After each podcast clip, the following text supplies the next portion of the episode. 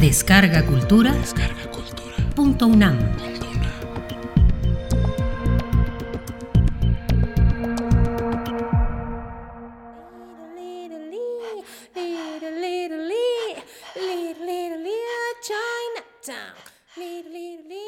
¿Qué es la literatura? Parte 1.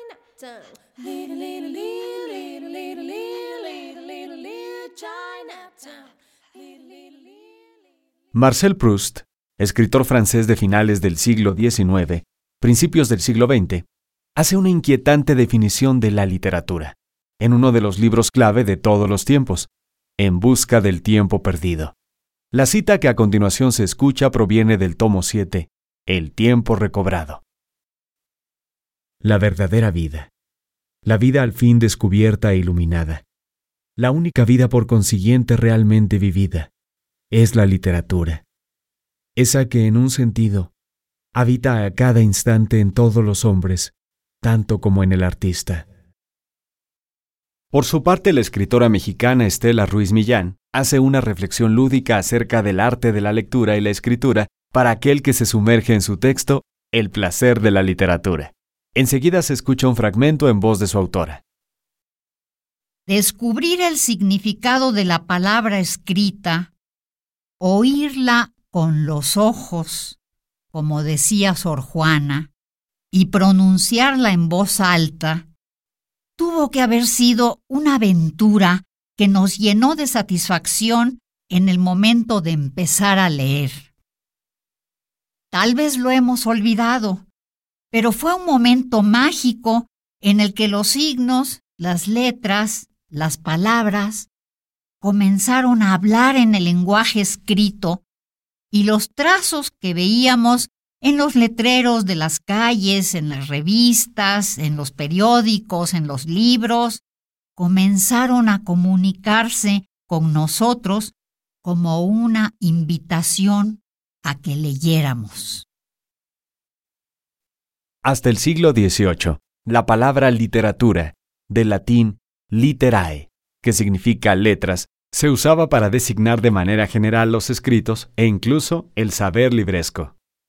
La idea moderna del término data del siglo XIX, a partir de la cual se engloban los textos poéticos, narrativos y dramáticos de una nación o del mundo. La literatura es una categoría inestable, imposible de definir con precisión, ya que los criterios que sirven para denominar de tal manera a ciertos textos cambian de acuerdo con la cultura o el momento histórico en los cuales estos son leídos e interpretados. El crítico Meyer Howard Abrams se basó en los cuatro elementos que intervienen en el proceso literario, autor, lector, obra y universo, para formular una tipología de las principales definiciones del arte y o la literatura en la cultura occidental. En ese sentido, afirma la existencia de cuatro concepciones básicas, la mimética, la pragmática, la expresiva y la objetiva. La concepción mimética es la más antigua de la que se tiene conocimiento, y se refiere a la idea de que el arte, o la poesía, es una imitación. Imitación que, según la época y la corriente estética de la que se trate, puede ser de las acciones humanas, Aristóteles, de la naturaleza, Lessing, o bien de la realidad, realismo. En la Poética de Aristóteles, filósofo griego, 383 a 322 a.C., la epopeya, la tragedia, la comedia y la poesía ditirámbica son definidas como reproducciones por imitación. No obstante, la poesía no imita las cosas reales tal como sucedieron, ya que este propósito sería objeto de la historia, sino lo que podría ser y debiera ser. En ese sentido, el objeto de la poesía sería lo falso, es decir, lo ficticio, con la condición de ser verosímil, ya que, afirma Aristóteles, es preferible imposibilidad verosímil a posibilidad increíble. Con base en esta concepción, en el siglo XVIII se definió a la literatura como mentira, engaño, y se le restó validez como fuente de conocimiento y verdad. La concepción pragmática plantea como fundamental la relación entre la obra y el lector porque supone que la obra es un vehículo para producir un efecto didáctico, moral o placentero sobre su auditorio. El mayor representante de la concepción pragmática de la poesía en la antigüedad es Horacio, 65 a 8 a.C.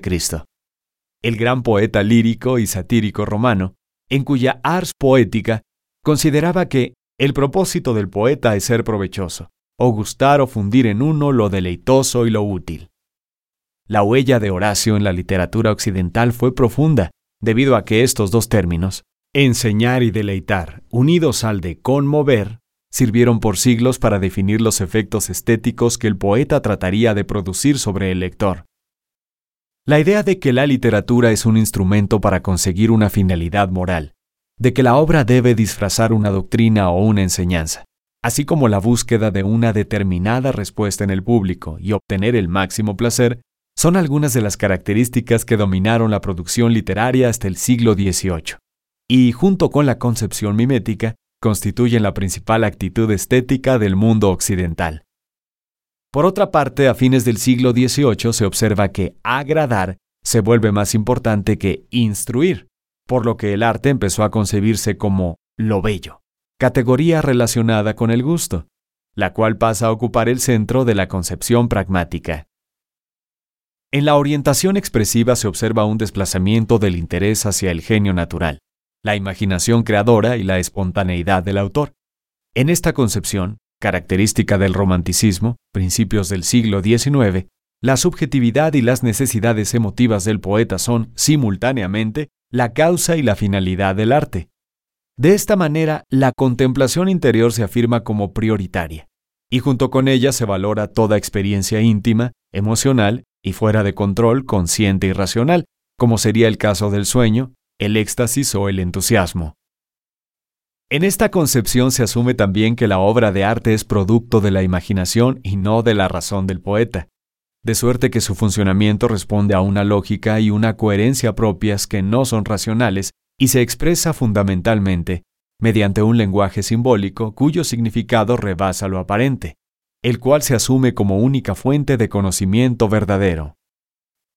Por último, y como consecuencia de la valoración de lo bello como núcleo de la obra de arte, a fines del siglo XIX se empezó a concebir la literatura como lenguaje con valor en sí mismo considerándose como superfluo el mundo exterior al poema, su recepción por parte de los lectores, así como la intención o la subjetividad del autor. De esta manera, a partir del simbolismo, se planteó la existencia de una poesía pura, de un arte que solo respondiera al arte mismo, a lo que M. H. Abrams define como una concepción objetiva. Un ejemplo perfecto de autor simbolista sería Arthur Rimbaud, pieza fundamental de la literatura francesa de todos los tiempos, que en Una temporada en el infierno sumerge al lector en un sopor demoníaco. Escuchemos un segmento. Ayer, si mal no recuerdo, mi vida era un festín donde se abrían todos los corazones, donde corrían todos los vinos. Una noche, senté a la belleza en mis rodillas y la encontré amarga y la injurié. Me armé contra la justicia. Huí. Oh hechiceras, oh miseria, oh odio, a ustedes mi tesoro les confié conseguí desvanecer en mi espíritu toda la esperanza humana, sobre toda alegría, para estrangularla, di el salto sordo de la bestia feroz. Llamé a los verdugos para morder, agonizando, la culata de sus fusiles. Invoqué las plagas para ahogarme con la arena, la sangre, la desdicha fue mi Dios. Como ejemplo radical de la orientación del texto hacia sí mismo y su consiguiente indiferencia por los otros elementos de la comunicación literaria, Salvador Elizondo, escritor mexicano contemporáneo, escribió un texto llamado El grafógrafo. A continuación escuchamos un fragmento. Escribo, escribo que escribo. Mentalmente me veo escribir que escribo y también puedo verme ver que escribo. Me recuerdo escribiendo ya y también viéndome que escribía, y me veo recordando que me veo escribir y me recuerdo viéndome recordar que escribía y escribo viéndome escribir que recuerdo haberme visto escribir, que me veía escribir, que recordaba haberme visto escribir, que escribía y que escribía, que escribo, que escribía. También puedo imaginarme escribiendo que ya había escrito que me imaginaría escribiendo, que había escrito que me imaginaba escribiendo, que me veo escribir que escribo.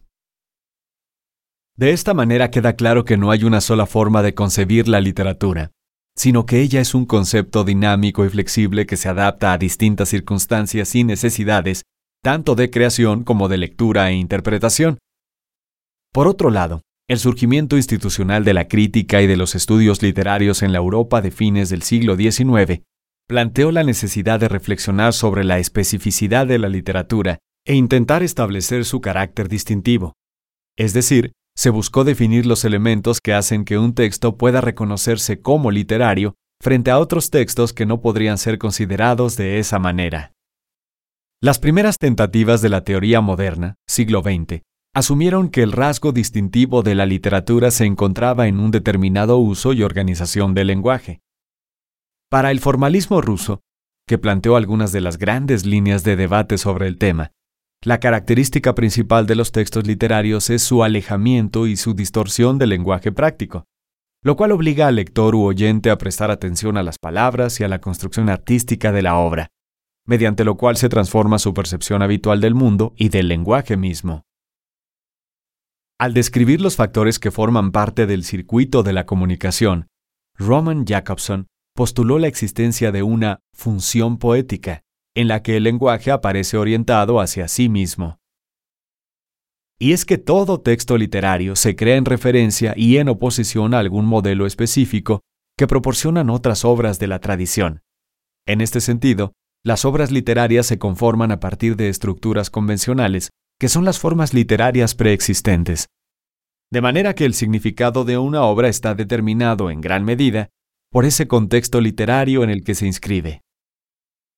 Para ejemplificar la distorsión del lenguaje práctico y el oscurecimiento de la forma que algunos textos poéticos expresan, y a la que se refieren los autores formalistas, podemos citar la segunda estrofa de la fábula de Polifemo y Galatea, del poeta barroco Luis de Góngora. Guarnición tosca de este escollo duro, troncos robustos son, a cuya greña, menos luz debe, menos aire puro. La caverna profunda, que a la peña, caliginoso lecho, el seno oscuro, ser de la negra noche nos lo enseña, infame turba de nocturnas aves, gimiendo tristes y volando graves. Para que esta estrofa pueda resultarle inteligible al lector que se enfrenta con una formulación compleja, densa y extraña, tiene que volver a escuchar el texto y considerar todos los factores formales que, interrelacionados, producen efectos de sentido e inciden en la significación total del poema. Otro ejemplo portentoso para entender la distorsión del lenguaje sería Jugando a los esdrújulos, del poeta chileno Gonzalo Rojas. Jugando a los esdrújulos. Jugando a los esdrújulos no fui alcohólico, ni lúbrico, ni drogo nicotínico. Todo lo más fui lectúrico y por lo visto bórgico hasta el amanecer, un lectúrico sistemático y a la vez caótico. Todo claro.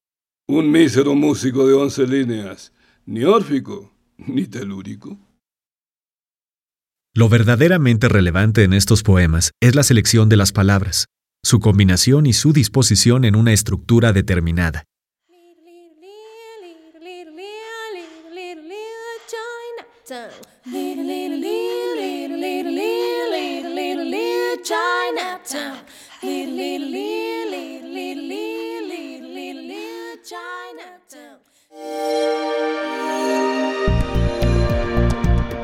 Descarga Cultura. Descarga Cultura. Punto UNAM.